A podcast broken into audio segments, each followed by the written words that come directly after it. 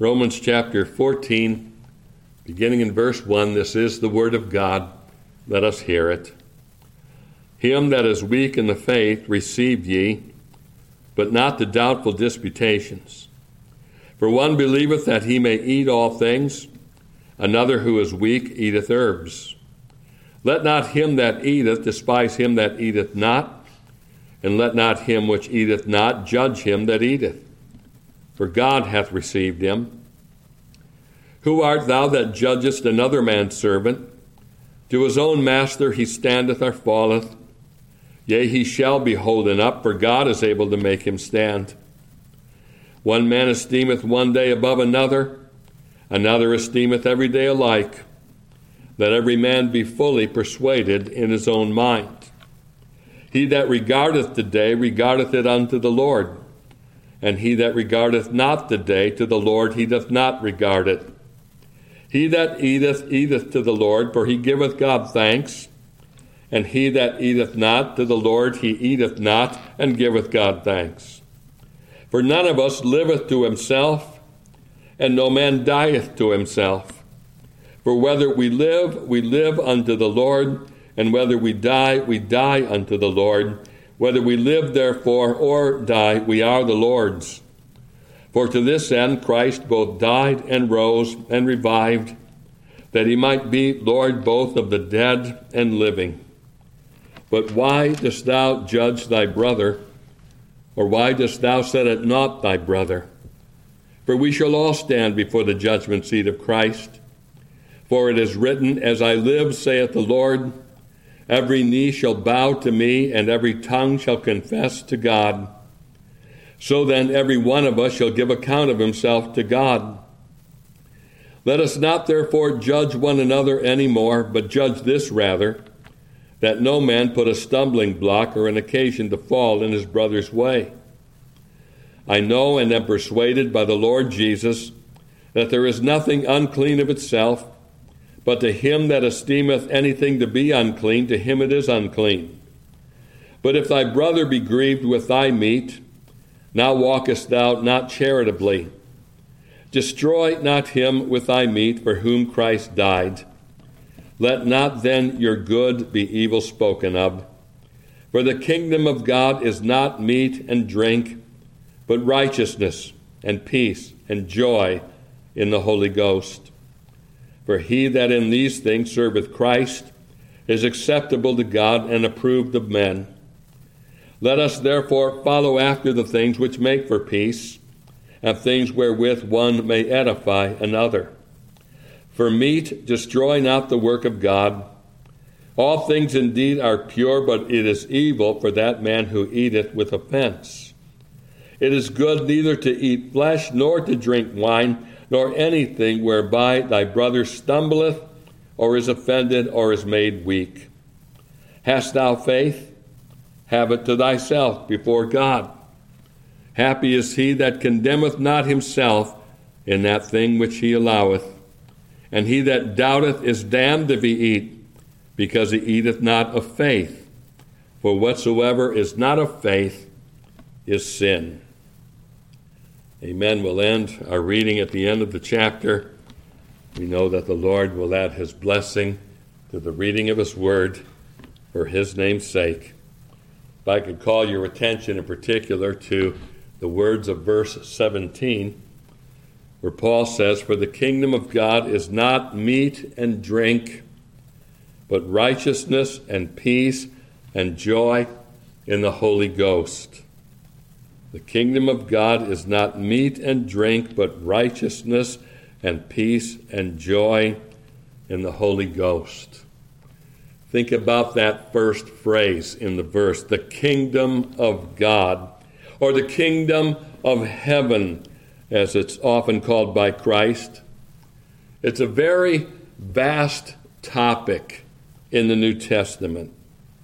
You could say it's a subject that dominates the Gospels in particular. It's the very first message we meet in the Gospel of Matthew as we read of John the Baptist in Matthew 3, verses 1 and 2, which tell us, "In those days came John the Baptist, preaching in the wilderness of Judea, and saying, 'Repent ye, for the kingdom of heaven is at hand.'" It's this very message that is picked up and advanced by Christ himself. Following Christ's baptism and temptation in the wilderness, we read in Matthew 4 how he commenced his public ministry. Matthew 4 and verse 17, "From that time Jesus began to preach and to say, 'Repent, for the kingdom of heaven is at hand.'" We should note then the continuity between John the Baptist's ministry and Christ's ministry.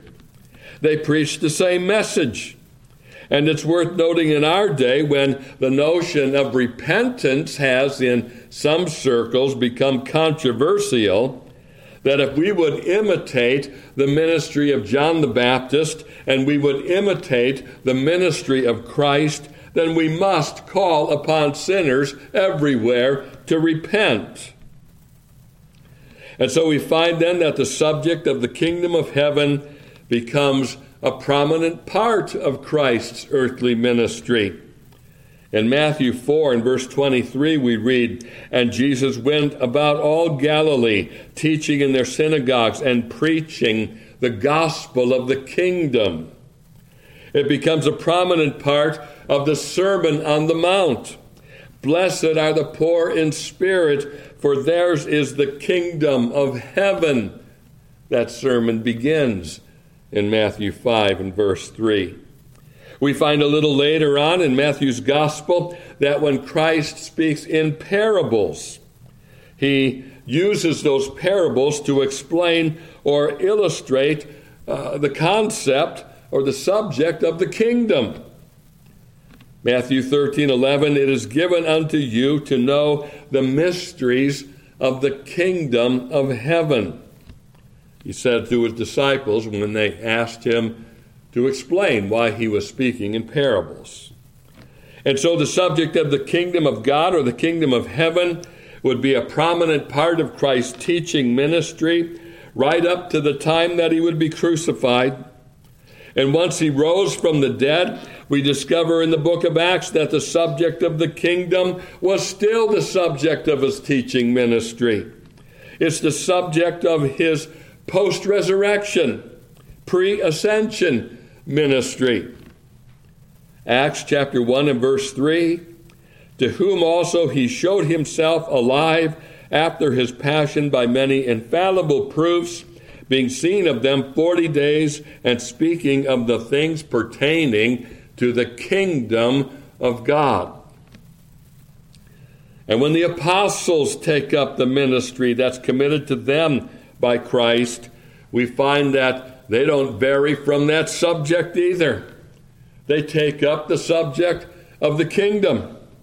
The conclusion of Peter's sermon on the day of Pentecost states the fact that Christ was seated on his throne. So you see a kingdom aspect to that sermon on Pentecost. This is his conclusion now. Peter's conclusion in Acts 4, verse 36, "Therefore let all the house of Israel know assuredly that God hath made that same Jesus whom ye have crucified, both Lord and Christ." Not surprisingly, then, we come to the end of the book of Acts, and we discover that Paul's mission was to teach and preach the kingdom, the very thing he did throughout his missionary journeys. Acts 28 and verse 30, "And Paul dwelt 2 whole years in his own hired house, and received all that came in unto him, preaching the kingdom of God, and teaching those things which concern the Lord Jesus Christ with all confidence, no man forbidding him." You begin to see then just how vast a subject, or how consistent a topic, might be a better way to put it, is this subject of the kingdom of God. And just as there have always been controversies and misunderstandings about the kingdom of God, so there continues to be controversies about the kingdom in our day. Right before Christ ascended to go into heaven, his disciples asked him a question. Will you at this time restore the kingdom to Israel? It seems that in spite of all they had been taught, and in spite of all that Christ had preached, there was still some fuzzy thinking on their part pertaining to the kingdom to suggest that it would at that very time be established. There are those that see a future aspect to the kingdom who don't seem to see any present aspect to it. There are those that see a present aspect to it, but don't seem to be able to see the future aspect of it. Will there be a millennial kingdom? If so, will it be before or after the coming of Christ? Will there be a new heaven and a new earth that will arise from the present aspect of the kingdom? These are all questions that make for interesting discussions and debates among ourselves. And I think it wise that our denomination has taken the position of being charitable to all views that can affirm, at the very least, a personal second coming of Jesus Christ. So long as you can affirm that, you are free to establish the details and the order to your own satisfaction as to how you think things are going to fall out. And if you find yourself at odds with someone else, well, not everyone can be right. So you have that prerogative to hold your view. Now, it's not my purpose today to delve into these controversies. I do have a view on these things. What I want you to see is that given the consistency with which the subject of the kingdom has been taught, spanning John the Baptist and Christ and the apostles, they all spoke on the subject of the kingdom. It's always a blessing then when you can come across a statement of Scripture that defines the matter for you very concisely. There are actually two verses in the New Testament that I think give very concise definitions of the kingdom of God, both in terms of what it is not and what it is, negatively and positively. One of those verses is found in 1 Corinthians 4 and verse 20. Paul writes, "For the kingdom of God is not in word, but in power." So there you see a negative and positive aspect given of the kingdom. You see the simple analysis of what it is not. It is not simply in word, or it is not merely a speech, but it is in power, the power of the preaching of the gospel of Christ. And the second verse that gives that concise definition is in the words of our text that I've just read, Romans 14, verse 17. Notice how the same analysis can apply, what it's not and what it is. For the kingdom of God is not meat and drink, but, here comes the positive explanation, righteousness and peace and joy in the Holy Ghost. In the context of this chapter in Romans, you can say that the kingdom of God is not to be found in mere external religious observances that are insignificant in and of themselves, such things as what you eat and what you drink and what days you may observe. But in contrast to such matters which very often find men making mountains out of molehills, the kingdom of God consists rather in righteousness and peace and joy in the Holy Ghost. What a concise and yet comprehensive definition, then, Paul gives to the subject of the kingdom of God. There are very large words in this verse in terms of the concepts that are taught. The word kingdom, arguably, is a very large word in terms of the concept it conveys. The word righteousness, same thing, a very large term in terms of the concept it communicates. And even the terms joy and peace. Small words, if you're looking just at the number of letters in them, but very large words in terms of what they communicate, the concepts behind them. And yet these words all appear within the confines of this single verse in Scripture. And so it's very important for us to be able to define the kingdom this concisely, because it makes it possible for us to do two things. It makes it possible for us to discern whether or not we're subjects of this kingdom, and it also makes it possible to enable us to determine our duties within this kingdom. I want to look at this definition very simply today in terms of how Paul defines it. So we'll look at these terms here for a few moments this afternoon. The first term used to define the kingdom is righteousness. The kingdom of God is not meat and drink, but righteousness. And this certainly stands to reason, since our God is a righteous God. It would stand to reason his kingdom would be a righteous kingdom. Psalm 11 and verse 7, "For the righteous Lord loveth righteousness, his countenance doth behold the upright."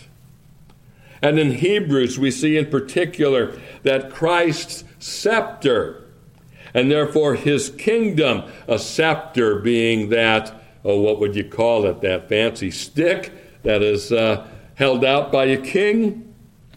His scepter is described as a scepter of righteousness, his kingdom characterized by righteousness. Hebrews 1, 8, and 9, "But under the sun, he saith, Thy throne, O God, is forever and ever. A scepter of righteousness is the scepter of thy kingdom. Thou hast loved righteousness and hated iniquity. Therefore God, even thy God, hath anointed thee with the oil of gladness above thy fellows."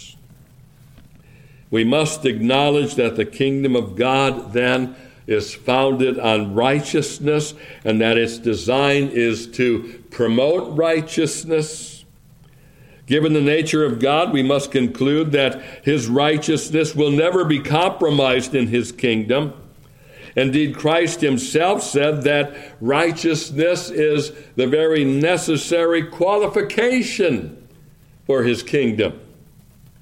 Matthew 5 and verse 20, Christ speaking, "For I say unto you, that except your righteousness shall exceed the righteousness of the scribes and Pharisees, ye shall in no case enter into the kingdom of heaven." This is why the kingdom of God is not merely meat and drink. That's what the Pharisees endeavored to make it. Just so many rules and regulations that you had to externally comply with in order to be in God's kingdom. Christ shows that the standard is actually much higher than that. The righteousness that comes from the meat and drink mentality is not enough. And I might add that it is also not enough to say that grace brings me into the kingdom without transforming my life. There are those, that think that way, kind of on the opposite extreme. They turn the grace of God into lasciviousness. They deceive themselves into thinking that grace provides an excuse for sin. And so we read in 1 Corinthians 6 and verse 9, "Know ye not that the unrighteous shall not inherit the kingdom of God? Be not deceived, neither fornicators, nor idolaters, nor adulterers, nor effeminate, nor abusers of themselves with mankind, nor thieves, nor covetous, nor drunkards, nor revilers, nor extortioners shall inherit the kingdom of God." You might be tempted to think that in the light of such a stern text, that righteousness shuts you out of the kingdom. Indeed, who among us could qualify to be subjects of such a kingdom when our righteousness amounts to filthy rags?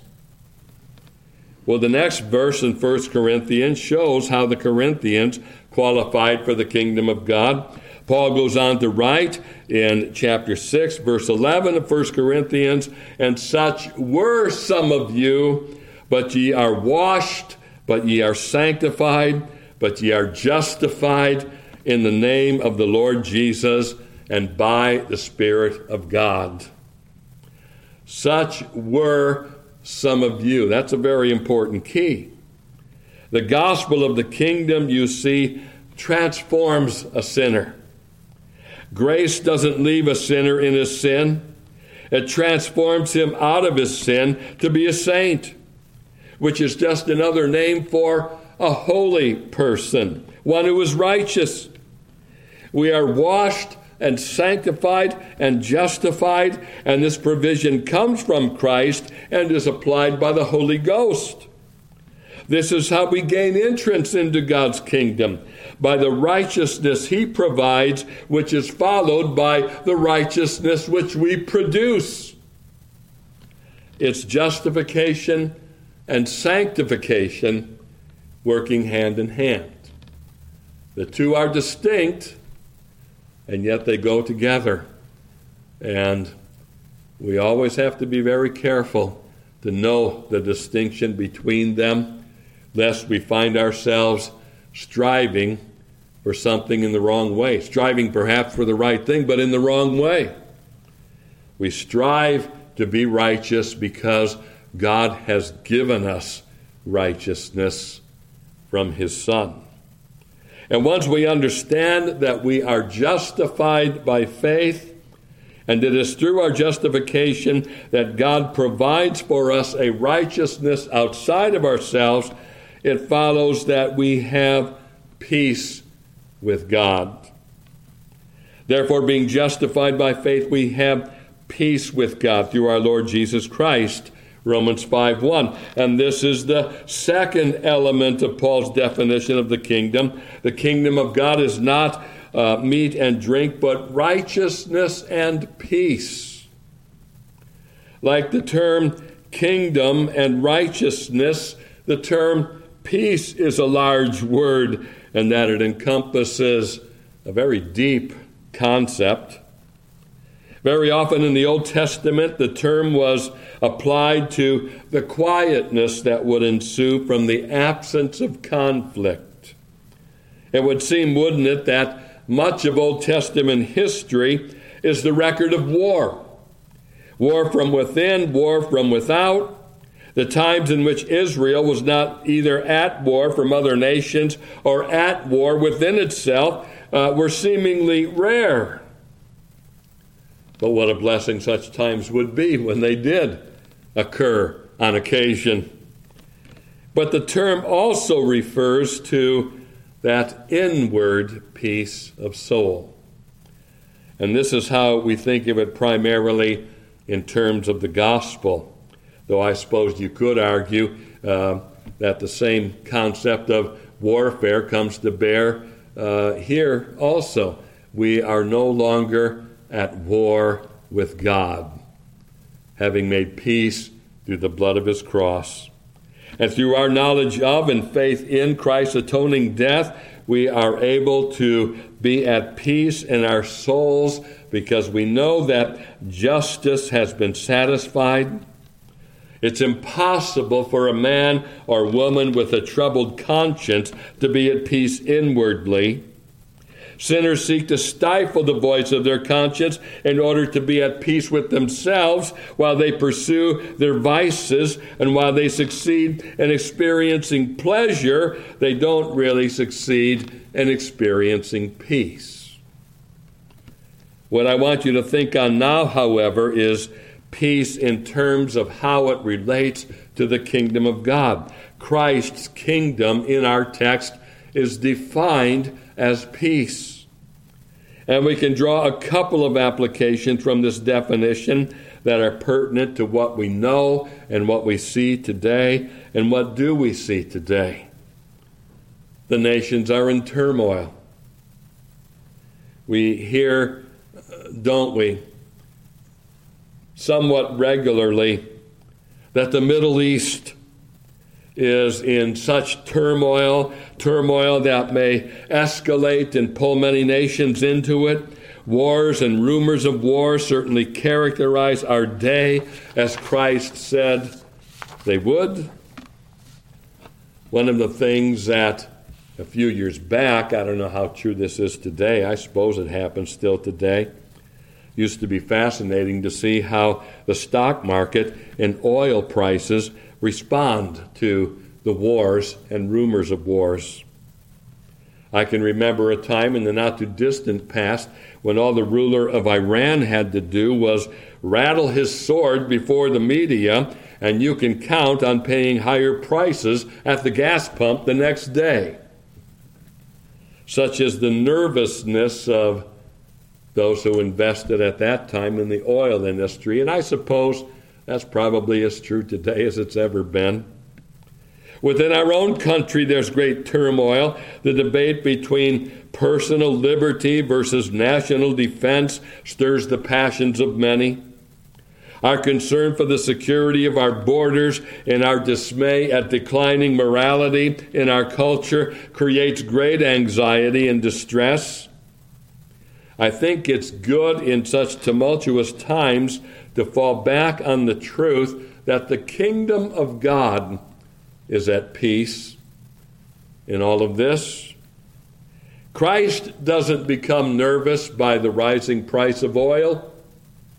Christ is not disturbed, nor is his throne threatened by what powerful nations do or by what terrorists manage to accomplish.